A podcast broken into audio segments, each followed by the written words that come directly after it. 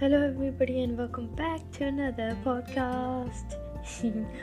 In this podcast, we'll be discussing about the biogeochemical cycle. Okay, so yeah, if you're new here, make sure to subscribe to Life Biology, Life Biology, and yeah, follow me on Instagram at the rate of it's Mariam Arif.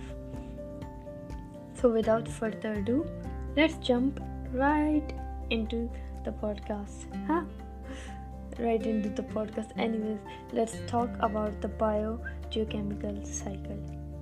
So basically, every organism must, I repeat, must require nutrients for its survival. These nutrients are obtained from the environment. The movement of these nutrients in the ecosystem is cyclic one. This flow of nutrients from environment to the organism back to the environment is called the biogeochemical cycle. Primary reservoirs of nutrients. Let us look first at the general mode of nutrient cycling that includes the main reservoir of plant of elements and the processes that transfer elements between two reservoirs. Basically, what is biogeochemical cycle? It is the flow of nutrients from environment the flow of nutrients from environment to the organism and back to the environment. You see, it's a cycle, thus, it is called the biogeochemical cycle. So, each reservoir it is, is defined by two characters whether it is organic or inorganic materials, and whether or not the materials are directly available for use by organisms. So, basically, the nutrients in living organisms themselves and in detritus are available to the other organisms when consumers feed and when and when other um, organisms consume non-living organic matters. So basically biogeochemical cycle is that the organic materials are available as nutrients living organism are treacherous and basically the organic material moves from reservoir A to B to C to D. Living organisms are converted into coal, oil, and peat, which is reservoir B to C, atmosphere, soil, and water to D, minerals in rock. So that's the nutrition nutrient cycle. Okay, organic reservoirs to be fossil organic reservoirs. Okay so i just explained all of that. So next we'll be talking about is the water cycle. The major reservoir of water is the ocean as we know it which contains 97% of the available water. The water cycle is driven by solar energy, which evaporates water, and by gravity, which draws the water back to the earth in the form of precipitation that is, rain, snow, dew, slit, sleet. Water in environment.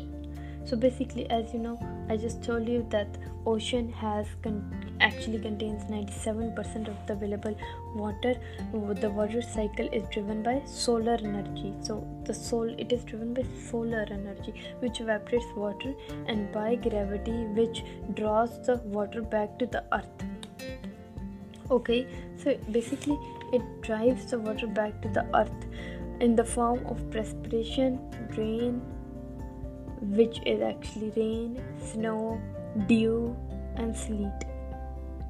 Water in environment. So we just discussed that water is available in abundance and the, the water cycle is driven by solar energy which evaporates water and by gravity which draws the water back to the earth.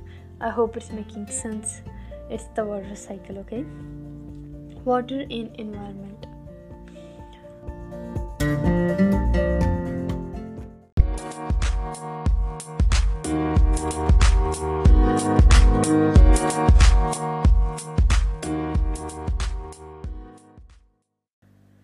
So basically, we'll be talking about the water in the environment. As we know, when water falling on land takes more varied path. So basically, when water falling on land takes more varied path. Varied means different, different paths. Some is evaporated from the soil, lakes, and streams. So basically, some of them are evaporated from soils, lake, and streams. A portion runs off the land back to the ocean. So some portion of the of the water runs back to the land to the ocean. When rain water falls, some of the water sinks or percolates into the ground. So as you know, when rainwater falls, as you can tell, when there's like heavy raining and everything at one night, and when you get up or at least wake up the next night, you actually see that hey, the water is gone. What happened to the rainwater? You know. So basically, what happens is when the rainwater falls, some of the water sinks or percolates into the ground and saturates the earth to a certain level. Now, if it constantly rains, okay, it's gonna saturate the earth to a certain level.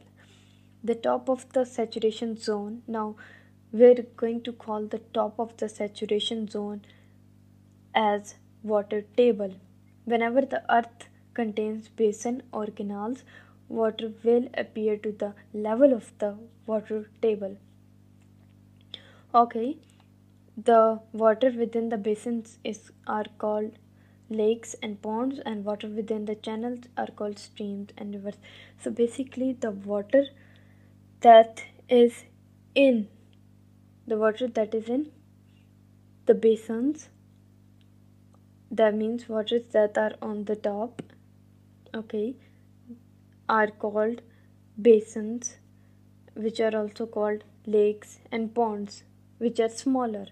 And the water within the channels which are bigger are called streams or rivers sometimes underground water is also located in underground rivers called aquifers okay?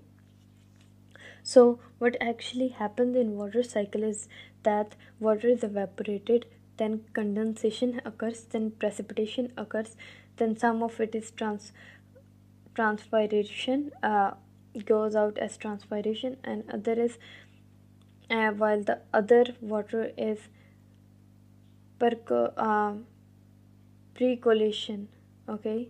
And that goes back into the water. So the entire cycle goes and that cycle is called water cycle.